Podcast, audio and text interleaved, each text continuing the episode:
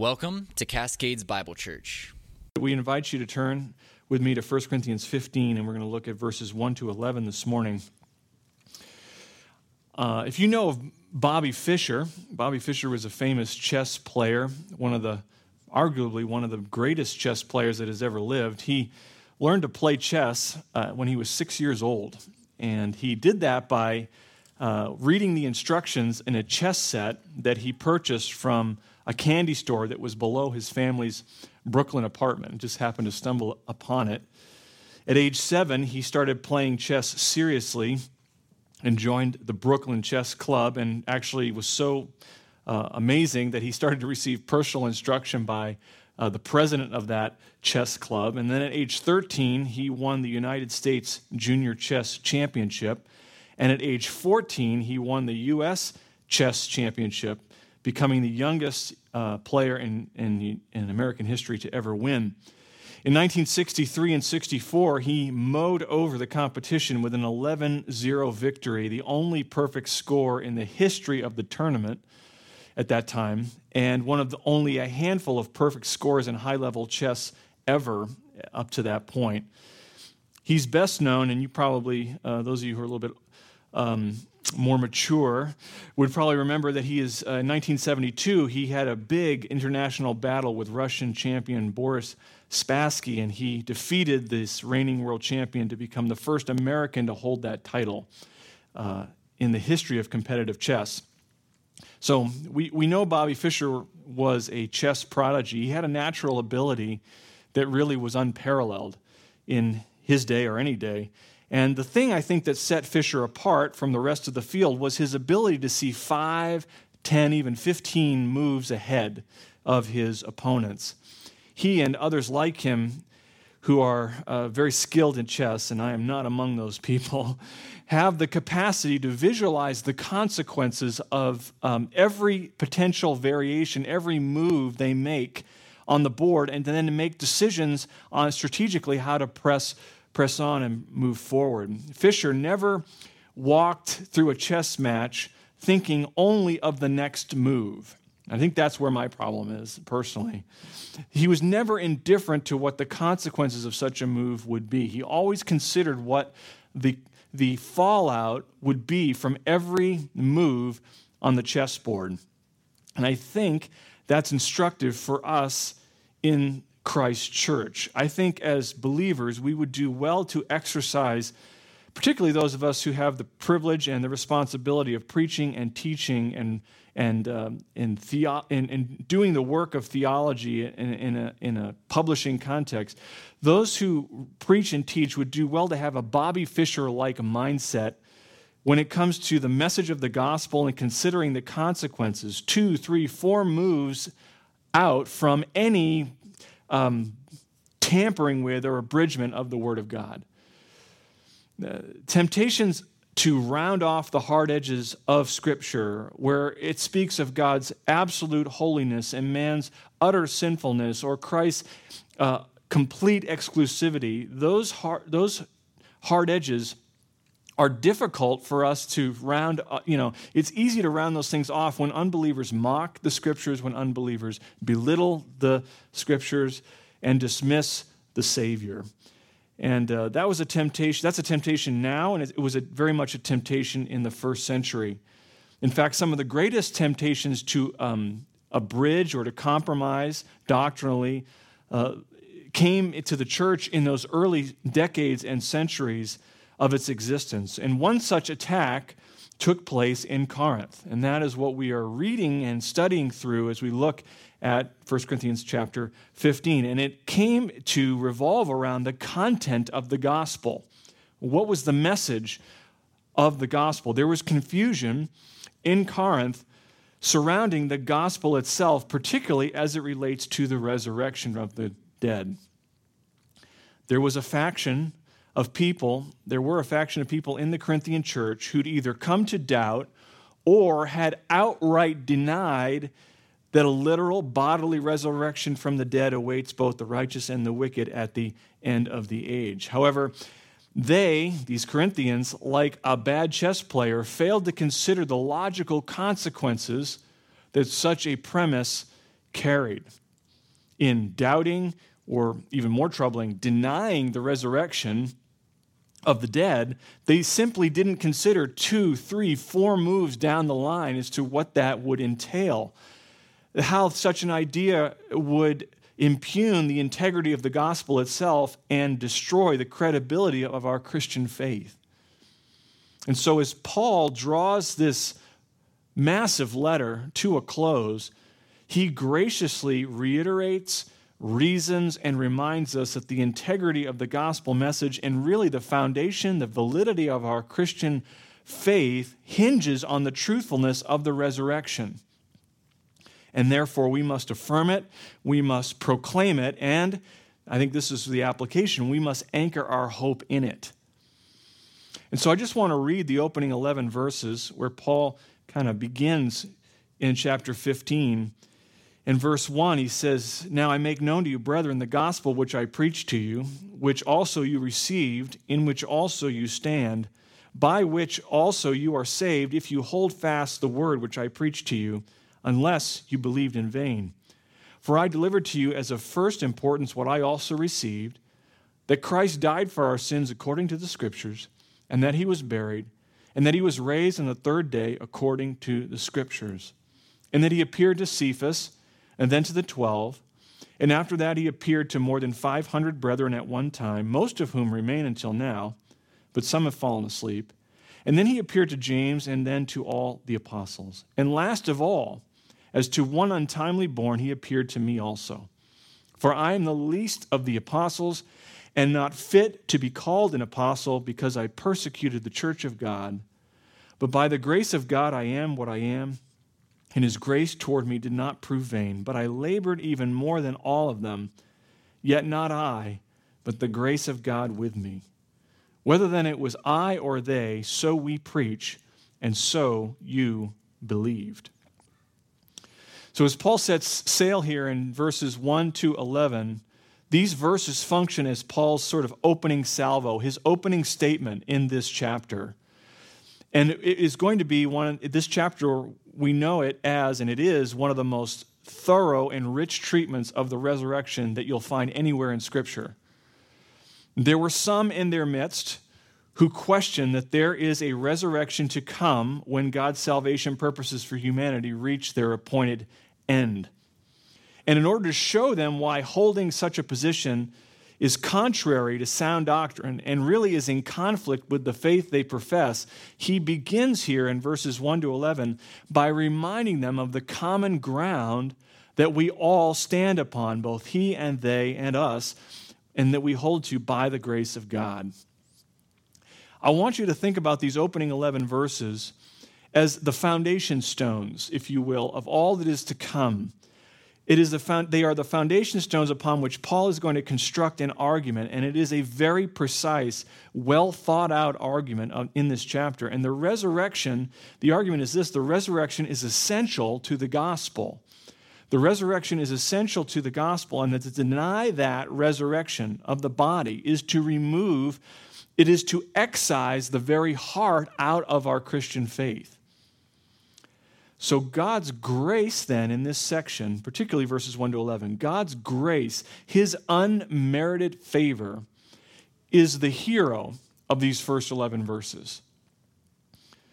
We see God's grace in the truth of the gospel itself, of Christ's atoning death and victorious resurrection for our sins.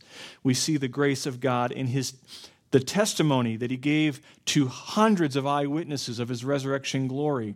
And lastly, we see the transformation, the grace of God in the transformation of Saul of Tarsus, who was, you know, persecutor of the church, turned into Paul the apostle, preacher to the nations.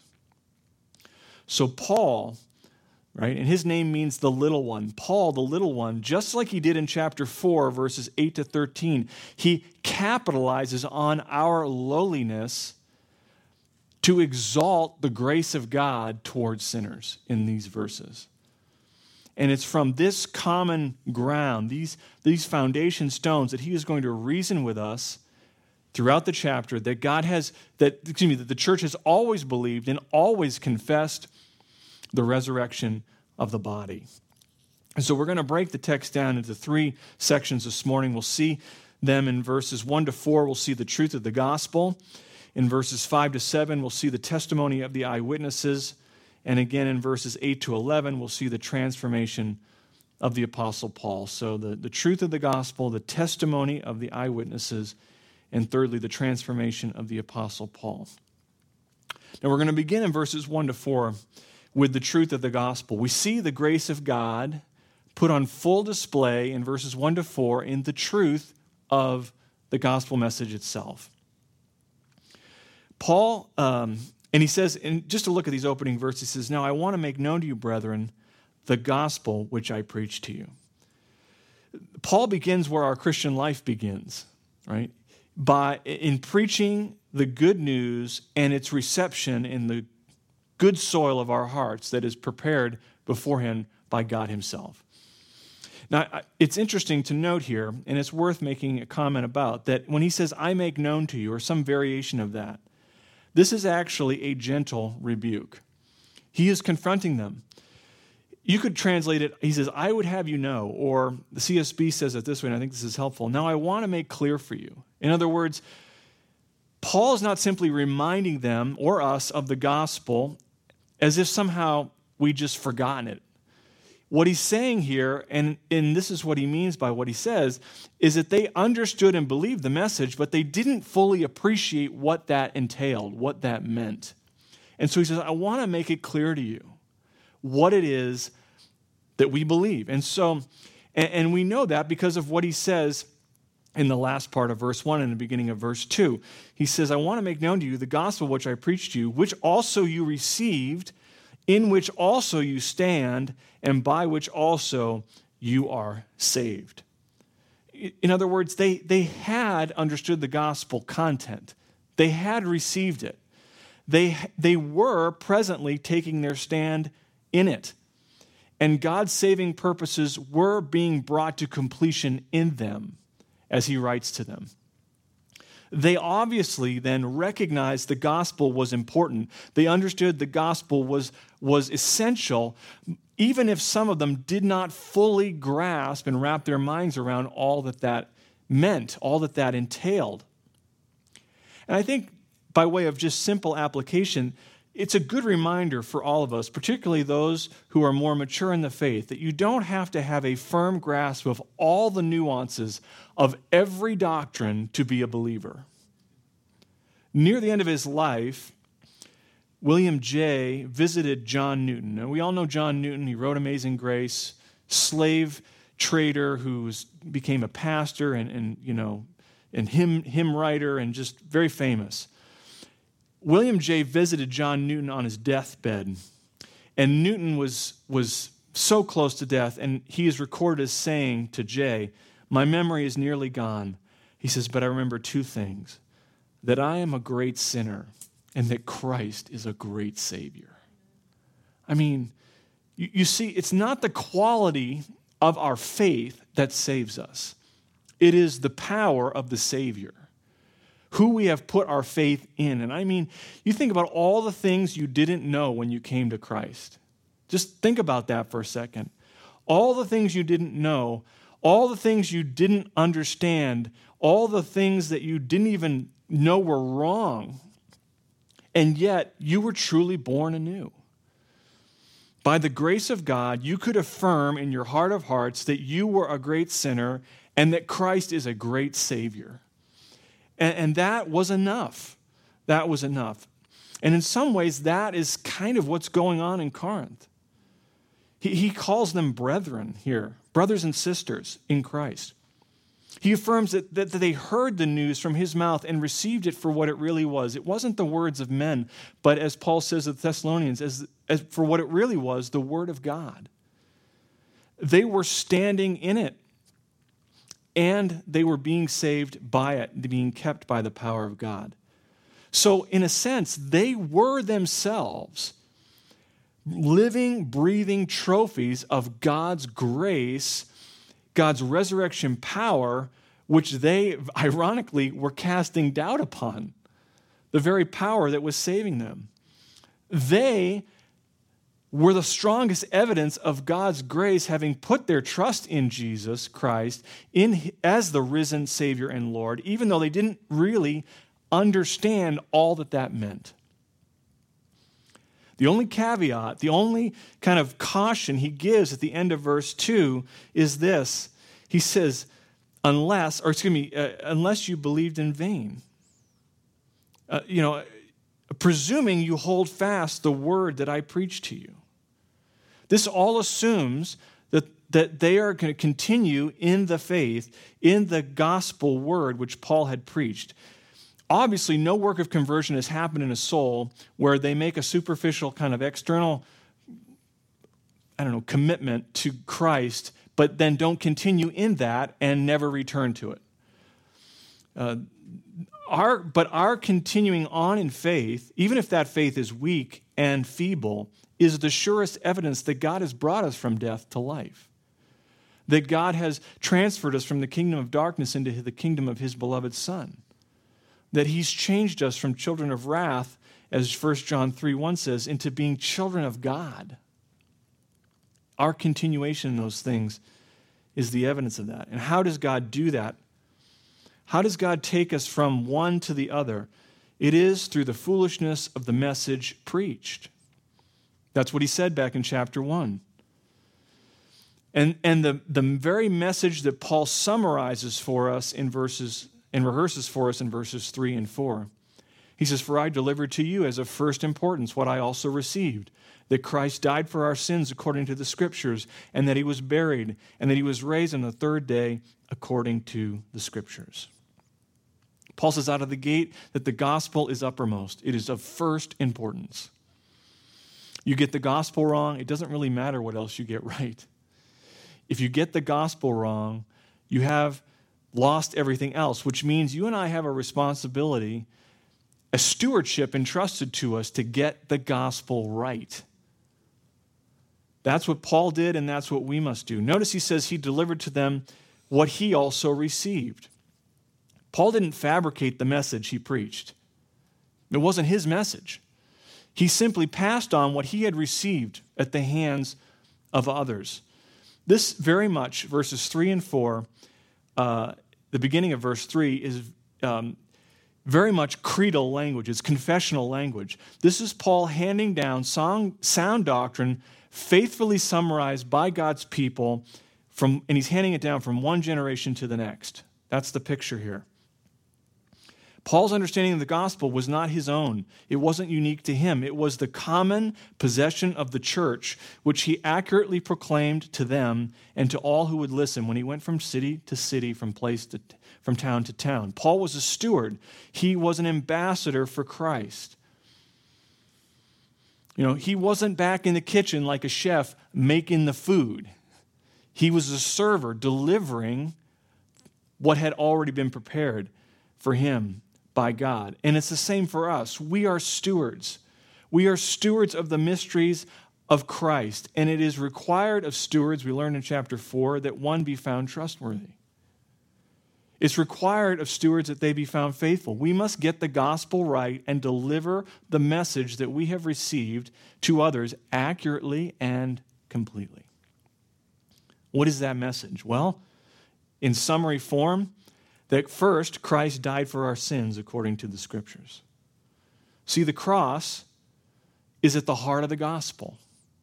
You can't get away from it. The faithful stewardship of the gospel makes plain that God is holy, that you and I, as human beings, are utterly sinful to the core, and that Jesus Christ died upon a cross to make atonement for our sin and to reconcile sinners to God. So, no human effort is enough. No religious performance or duties are enough. No Christian upbringing will ever get you to heaven. It is never enough to cleanse us from sin's corruption. Only God in human flesh, Jesus Christ, was powerful enough, capable enough, and frankly, loving enough that he that while we were yet sinners, Romans says he died for us. Romans 5, verse 6 says that while we were helpless at the right time, Christ died for the ungodly. or to put it in the terms of Galatians, Christ redeemed us from, a, from the curse of the law by becoming a curse for us. He was mocked and scourged. He was humiliated. He was crucified and left to die like a dog on the side of the road, and he was the sinless Son of God. And he did that for you and for me. Not only did Christ die for our sins, he says he was buried. The early church had no doubts that Jesus truly died. It is recorded for us in Matthew, Mark, Luke, and John that he was laid in the grave. These words verify the reality of Christ's atoning death. It emphasizes that a dead corpse was laid in the grave, which underscores the fact that the resurrection which followed is to be objectively recognized as a genuine, you know, resurrection. It was not some spiritual phenomenon. And so he makes he goes out of his way in reciting this kind of summary of the gospel to point out that not only did Christ die for our sins, but that he was buried. And thirdly, this creedal summary of the gospel reiterates that the sinless Son of God, who died and was buried, was raised on the third day. So from burial, he moves to resurrection. If Christ died and he was buried, then the resurrection must have been a reanimation of a corpse from the dead. It was a real resurrection. And it's, uh, he says here, he was raised, which in the original language is in the perfect tense in the passive voice, which tells us two important things. First, it puts the stress on the activity of the Father in raising the Son, it is his stamp of approval on his sacrifice. He is, as Romans says, raised to be the power, uh, proven to be the Son of God, raised in power. And secondly, the fact that he was raised, it draws attention to the permanent state of that past action. In other words, it sets before us with the, probably the greatest emphasis that, the continu- that there's continuing results to that past event. Christ has been raised and presently continues to this day as the risen Lord.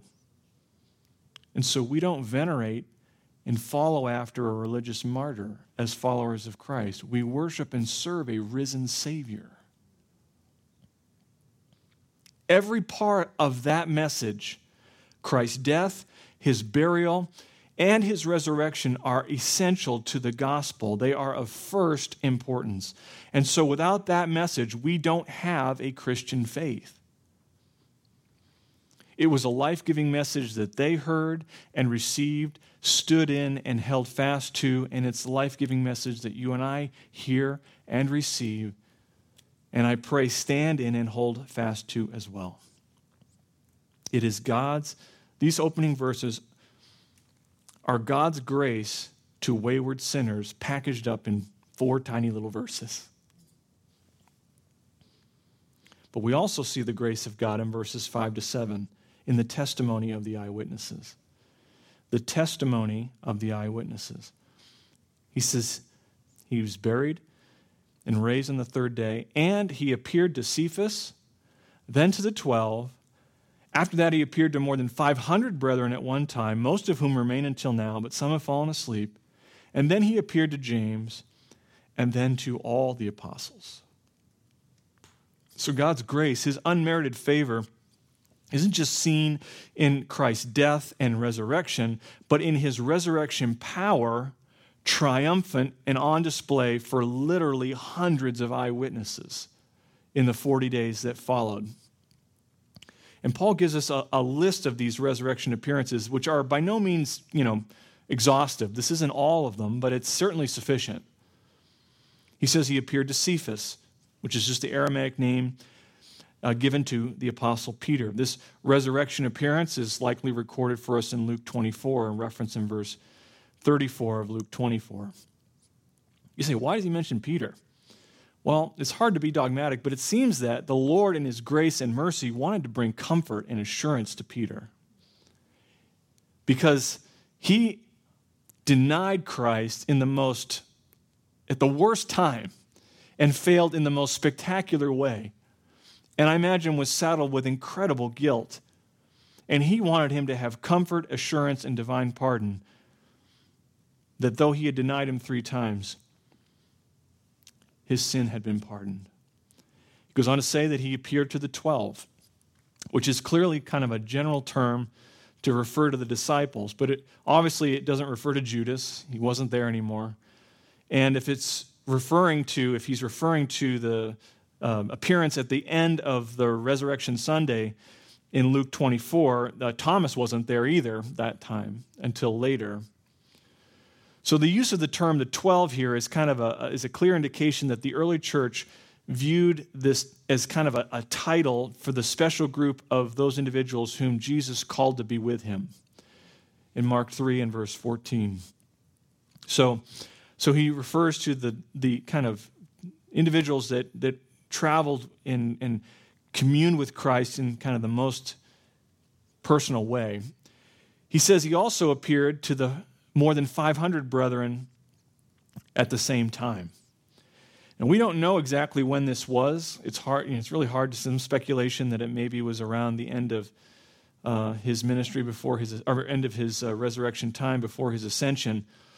But we don't have a, a specific thing that we can cling to here. But it, the reference is important because on no other occasion could such a large number of people testify to the fact of Jesus' resurrection, that he was truly raised from the dead. Notice Paul says that most of them were still alive. Why does he mention that? Well, it shows the confidence he has in the reality of what took place. It shows that, that he and anyone else could easily appeal to these folks' testimony if they needed to. They could be questioned. These individuals, the, the fact of the matter could be corroborated. There was no question in his mind. Lastly, he says he appeared to James and to all the apostles with a little a. This is almost certainly a reference to his appearance to Jesus' half brother James, the one who wrote the book of James. It's likely that this very appearance was what led him to conversion, and through him to that of his brothers. Remember, during Christ's earthly ministry, they did not believe upon him. John's gospel records for us in John 7, verse 5 for not even his brothers were believing in him, they were mocking him. They did not think he was who he claimed to be. But you fast forward to Acts chapter 1 and verse 14, and we find all of them among the ranks of the believers. What, what else accounts for this sudden change but a resurrection appearance?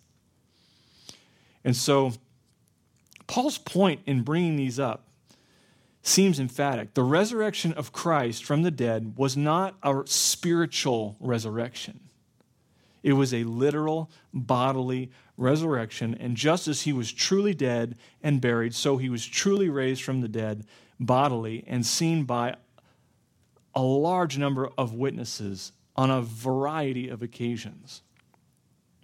But I think there's a bigger implication that magnifies the grace of God in these verses, and it's this even those who failed him, even those whose faith was weak, those whose hearts were broken, even those who were his sworn adversaries, like his brothers, even they will see the risen Savior and be welcomed into his fellowship.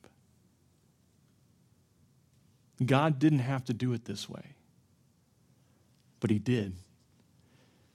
And in so doing, he comforted the afflicted, he encouraged the faint hearted, he helped the weak, and even at times in his brother, his half brother, admonished the unruly. Just a powerful testimony to the grace of God. Lastly, we see the grace of God in the transformation of the Apostle Paul. We've seen it in the truth of the gospel, the testimony of the eyewitnesses. In verses 8 to 11, we see the grace of God in the transformation of Paul. Look at verse 8.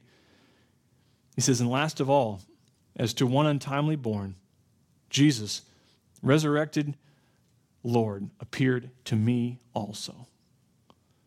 He puts his vision of the risen Christ on the Damascus Road on the same level as the other resurrection appearances. He sees himself as the last in line of those who have seen the risen Savior. He calls himself one untimely born. That's a nice, pleasant way to say what it means in the original language. He says, I was like a miscarriage. That's the term. It's a graphic term. This is a strong and unexpected kind of turn of a phrase by Paul. It points to the fact that though the 12 had been with Jesus for years, Paul, on the other hand, was born again and thrust into the ranks of apostleship suddenly, without coming to a full term in a way that one would normally expect. He didn't walk with Christ and commune with Christ and, see, and, and learn at his feet like the disciples did, and like any follower of a of a, uh, a leader would, you know, any leader would expect his followers to do.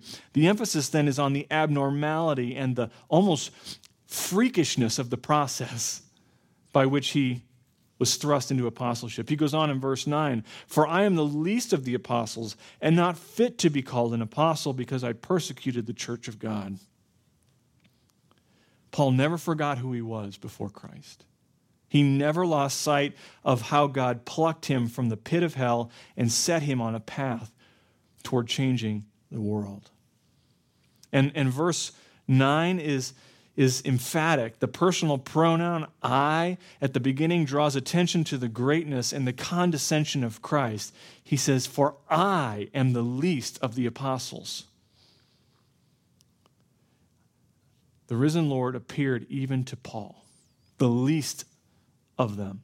What Paul means is that in his rebellion, in his self righteousness, in his unbelief, he was the least of all. He was in no way dignified to become one of Christ's sent out ones. And this statement points out two realities, verse 9 does. The one is the high honor Paul rightly attached to his position as an apostle. It was a big deal to be counted as an apostle was to occupy the highest office in the church. And Paul was truly an apostle in the fullest sense because Christ commissioned him to the task. But it also highlights his profound sense of personal unworthiness. He understood who he was. Like he says to Timothy, I'm the chief of sinners.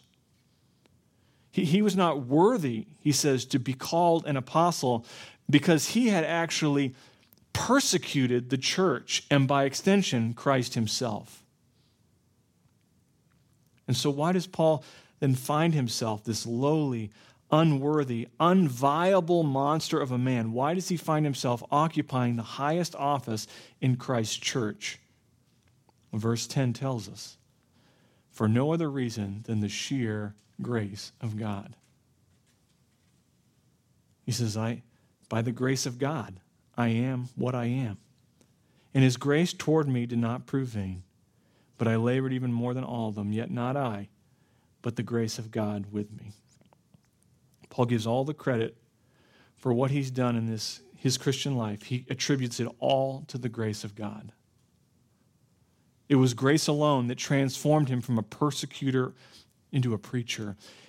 Were it not for the grace of God, he would never have appeared before the Corinthian church. He would never have gone to them preaching the gospel. He never would have, he never would have discipled them and pastored them like he did for 18 months. He never would have written them and followed up with them and continued to visit with them as he did throughout his life and ministry. He says it's all God's grace. It's all grace. Does that mean that Paul just kind of coasted through life while God poured blessing into his lap? No. God's grace lit a fire in his soul and it caused him to work harder, he says, than all of them. You could maybe translate it, all of them put together. And of course, he's speaking hyperbolically, but he, he, he, his, word, his word worked. Excuse me, this word worked means to labor to the point of weariness. It harkens back to the joyful pride of the skilled craftsman. Paul labored hard to discharge his responsibility as an apostle. He doesn't say that he accomplished more. Maybe he did. But he worked harder than others. Through his life, Christ, it was clear to him that his life before Christ was a one way ticket to hell. Just self righteousness, self effort, and yet the grace of God had arrested him and enabled him to accomplish more than perhaps any other apostle in terms of breadth and theological depth of gospel influence. But he says, I did all that. But if perchance anyone was ever tempted to heap credit on Paul, and we do, and rightfully so, he immediately adds, Yet not I. It wasn't me. It was not I, but Christ with me. It's not the man Paul, but the grace of God with the man that was effective.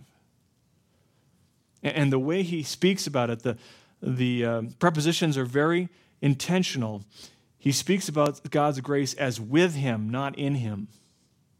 It, it was with him. It's almost like grace is a co laborer working alongside Paul, and therefore the credit doesn't belong to Paul, it belongs to, to God and God alone. And I think this is something we need to take to heart. God's grace isn't license for spiritual laziness. It is liberty for spiritual laboring. Your and my intense labors for Christ, for the gospel, and the building up of the body are not ultimately compensation for or reimbursement to God for his grace. We're not paying God back. But they are themselves the evidence of that very grace at work in us. So even though exertion is a response to grace, striving is a response to grace, it is more properly seen as an effect of grace.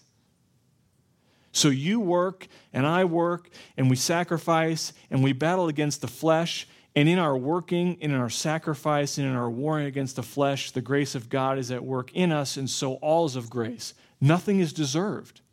We don't ever get to pat ourselves on the back. Good job, Jeff. You were super righteous today. Our entire Christian existence hinges on the grace of God. And that's his point as he comes to the end in verse 11. Everything hinges on the resurrection. And the other apostles who preached that message, whether it was him or them, they handed that down to us through the ages. And verse 11 says, So whether it was I or they preaching about this grace in which we stand in hope, so we preach, and so you believed. He says, This is what you believe. This is what you affirm. This is the, this is the common ground we're standing on. And so he says, what he's going to say as he gets into verse 12 and following is to deny the resurrection of the body, is to call into question the resurrection of Christ, which is to be out of step with all who truly believe upon Christ, including, he says, you. who already have affirmed these things. It is, in effect, to deny the resurrection. It has the effect, even if unintentional, of insulting the Spirit of grace, as Hebrews says. The Baptist Catechism, published in 1689, is a summary of biblical doctrine organized in a kind of question and answer format to instruct Christians, believers, in their faith. And question five famously reads How do we know that the Bible is the Word of God? How do we know it's really God's Word and true? And the answer that the um, Catechism gives is threefold. First, he says the Bible evidences itself to be God's Word by the heavenliness of its doctrine, the unity of its parts, and its power to convert sinners and edify saints. I think there's a striking parallel, and I don't think that's why they organize it this way, but I think it's a striking parallel in that answer to the outline of our text this morning. The heavenliness of its doctrine refers to the fact that the teachings of Scripture, and particularly the gospel of grace, are of such a character that they cannot be explained by human imagination or intuition. They, they bear the marks of the supernatural. No human mind would dream up a doctrine of total depravity that consigns them and everyone else to eternal judgment. No man would conceptualize a plan of salvation where a crucified and risen Savior would be the one, the only one, who to, would accomplish a once for all atonement for sin for his sworn enemies. And no natural man would fabricate the idea that this salvation be graciously applied to that sinner wholly on the basis of faith, nullifying human effort. It just wouldn't happen. And so the heavenliness of his doctrine kind of corresponds with the truth of the gospel. Secondly, the unity of its parts speaks to the way all scripture points to Christ. Acts 10 and verse 43 says, To him all the prophets bear witness. And in the same way, the eyewitnesses of Jesus' resurrection testify with unified voice that he was crucified, that he was truly buried, and he truly rose from the dead on the third day. We know that because he appeared to Peter, he appeared to the twelve, he appeared to some 500 brethren at once, and even to his unbelieving half brother. And they would go on to affirm the truthfulness that he was indeed the Son of God, raised in power. And the third line in that answer is its power to convert sinners and edify saints. That is the inescapable reality of the Apostle Paul's biography. He who was a persecutor of the brethren was transformed into a preacher to the nations. He who was a scoffer turned into a servant of the Most High God. A terrorist transformed into a teacher of the Gentiles, authoring nearly half the books of the New Testament. I mean, such is the glory and the majesty of the grace of God towards sinners. And that is the grace we preach. And by that grace we have believed. And in that grace we have made our stand. And this is the common ground that we who have come to Jesus rest on. And it is the bedrock upon which Paul's teaching about the resurrection in the rest of this chapter will be built and established. He says, You believe this, you've received this. Now, let me help you understand the implications of all of that before you run off saying there is no resurrection. And we'll look at that next time. Let's pray. Lord, indeed, the grace of God is all we have.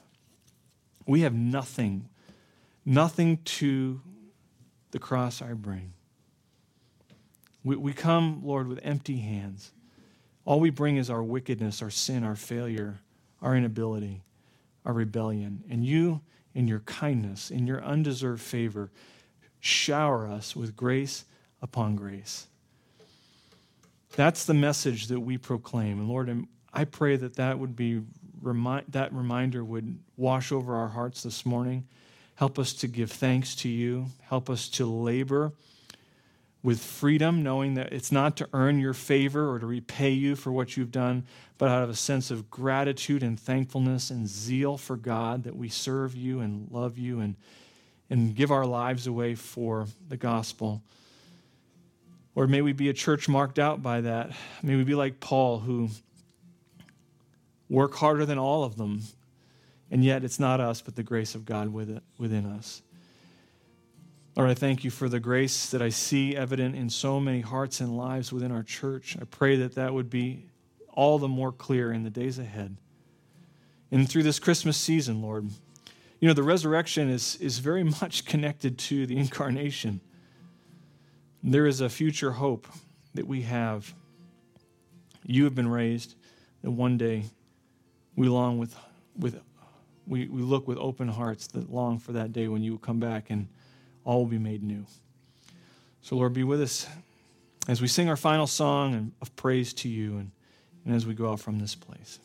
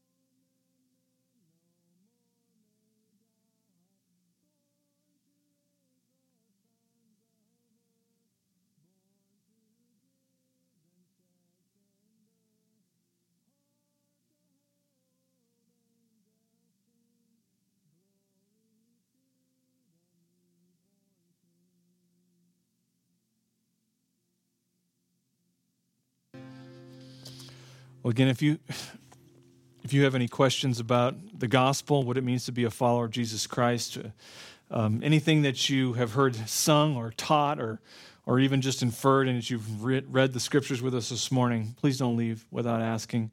Please don't leave without making it known. Um, we'd be happy to open up the Word of God and, and explain these things in greater detail and, and help you um, understand that you can walk out of this, this uh, little building this morning with confidence that uh, the grace of God has broken through the darkness of your heart and your life, and that you can be called a child of God and no longer a child of wrath. He's made that possible, and it's all by His grace. And so we'd love to, to share that with you this morning. And I hope you'll stick around for our fellowship time. Uh, and just enjoy the, the communion we have one with another. Um, greet one another, encourage each other, pray for one another. And, uh, and again, we'll uh, gather together again next Lord's Day and look at these uh, verses in verses uh, 12 to 19, where Paul begins to lay out his argument for the power uh, of the truthfulness and the implications of the resurrection. Let's pray. Father, thank you for your love for us and your love for sinners. If it weren't for that, Lord, we would all be lost. We thank you for the work that the gospel's doing in hearts and lives, just hearing testimonies of how your word is penetrating dark hearts and drawing them close to you.